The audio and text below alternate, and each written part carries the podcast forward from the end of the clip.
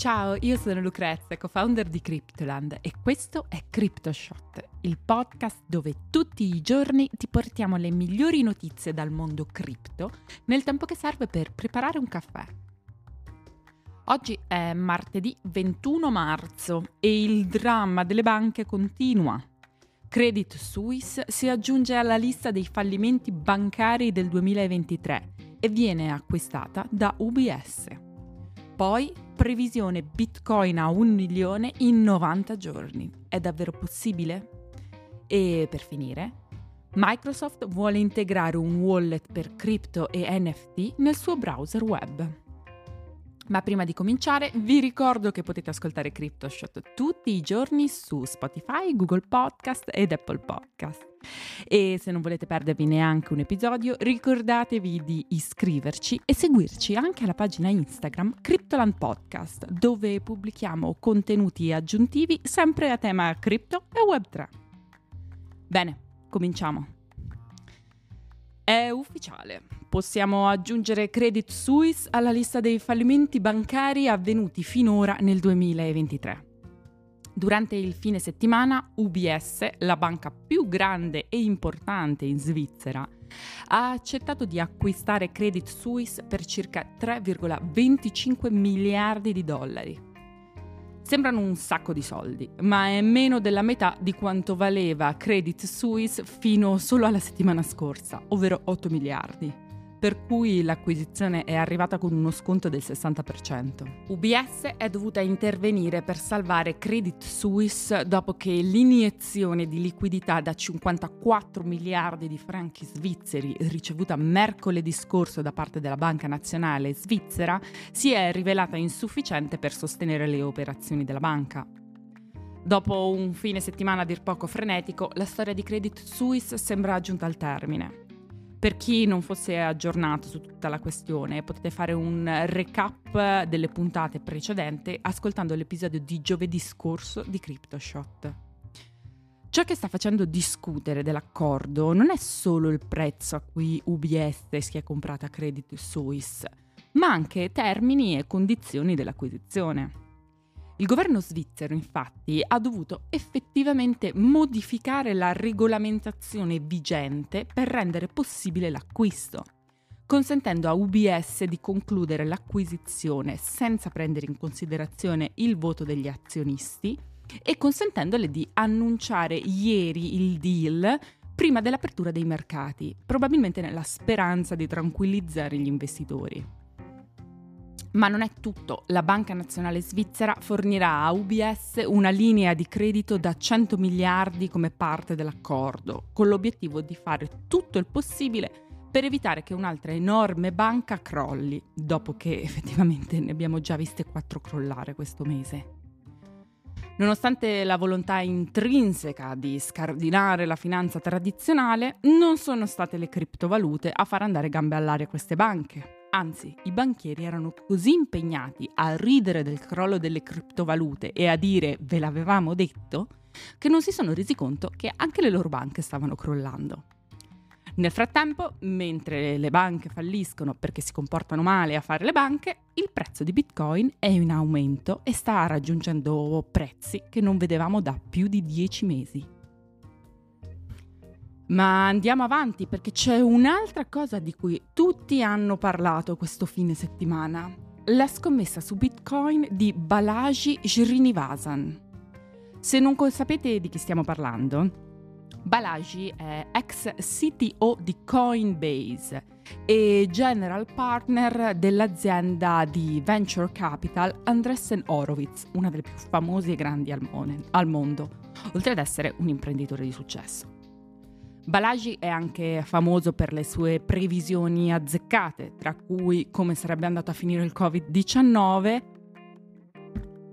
e la sua teoria della pseudonym economy, che non staremo qui a spiegarvi oggi. Quindi non stiamo parlando dell'ultimo dei fessi. Ora, Balaji è tornato con un nuovo pronostico. Un bitcoin varrà un milione di dollari tra 90 giorni. Balagine è così certo che ha scommesso 2 milioni sul fatto che succederà. Ma facciamo un passo indietro. perché Balagi è così sicuro della sua previsione? Gli elementi a supporto della sua tesi sono principalmente quattro. Vediamoli in ordine. Prima di tutto, le banche statunitensi sono nei guai. Nel giro di dieci giorni sono crollati grandi banche come Silicon Valley Bank, Signature Bank e Silvergate. Balagi ritiene che questa sia solo la punta dell'iceberg, perché gli economisti hanno scoperto che sono più di 185 le altre banche che potrebbero essere soggette a rischi simili. Questo ci porta al punto 2. Il governo degli Stati Uniti potrebbe vedersi costretto a stampare più denaro per salvare le banche. Dopo il crollo dei tre istituti bancari della settimana scorsa, la Federal Reserve ha creato un nuovo programma di emergenza per prevenire altri grandi fallimenti. JP Morgan ha stimato che la Fed potrebbe finire per iniettare fino a 2 trilioni di dollari di nuova liquidità nel sistema e questo ci porta al punto 3. Balagi sostiene che stampare trilioni di nuovi dollari svaluterà il dollaro americano e porterà all'iperinflazione, ossia quando i prezzi dei beni e dei servizi salgono alle stelle mentre il valore della valuta fiat crolla. In poche parole, tutto diventa più costoso e tutti diventiamo più poveri. Qui arriviamo all'ultimo punto. Balagi pensa che queste condizioni porteranno le persone a investire in bitcoin per difendersi dall'inflazione. Con il crollo del valore del dollaro si cercherà un asset alternativo per proteggersi dall'inflazione e Balagi crede che BTC sarà quella risorsa. È la combinazione di questi quattro fattori eh, che porterà, secondo appunto la sua opinione, a un enorme pump nel prezzo di Bitcoin, tanto da arrivare a un milione in 90 giorni. Le reazioni a questa previsione sono state ovviamente contrastanti. C'è chi supporta la visione di Balagi e chi invece ipotizza che sia solo un'operazione pubblicitaria e un modo per mettere ulteriore pressione sulla crisi bancaria in corso. Il ragionamento di Balagi non è completamente assurdo, ma le tempistiche e l'entità della sua previsione potrebbero essere esagerate. Perché Balagi abbia ragione, Bitcoin dovrebbe salire da 27,5k in cui diciamo si trova più o meno in questi giorni a 1 milione in 90 giorni, ossia Bitcoin dovrebbe fare un salto per 36 in meno di 3 mesi.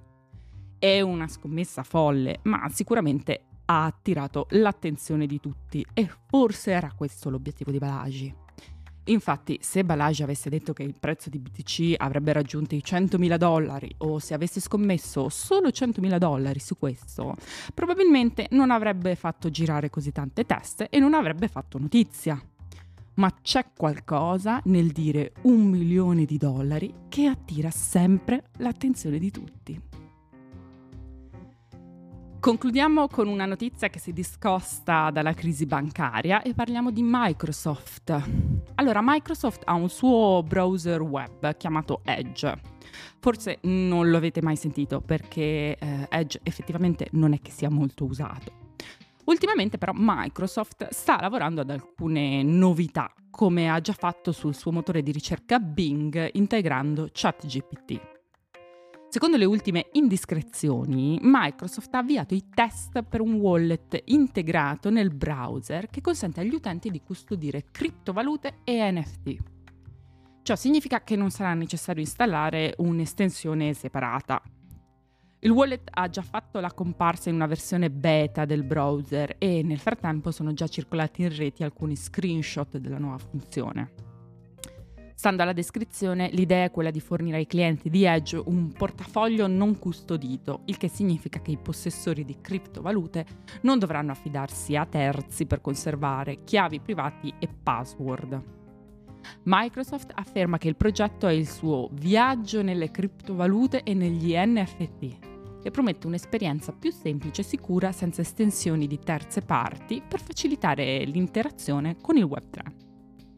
Il wallet cripto aggiornato in Microsoft Edge mostrerà il saldo corrente e le attività, la cronologia delle transazioni, le app collegate, la lista di controllo e una scheda dedicata per esplorare il mondo di Web3, criptovalute e NFT. Sono inoltre presenti integrazioni con Coinbase e MoonPay per consentire agli utenti di acquistare monete e inviare pagamenti ad altri. Microsoft non ha ancora annunciato ufficialmente se e quando questa funzione verrà resa pubblica a tutti gli utenti. Anche per oggi è tutto, io sono Lucrezia, vi ringrazio di avermi ascoltata e vi aspetto domani per un nuovo episodio di CryptoShot. Ciao!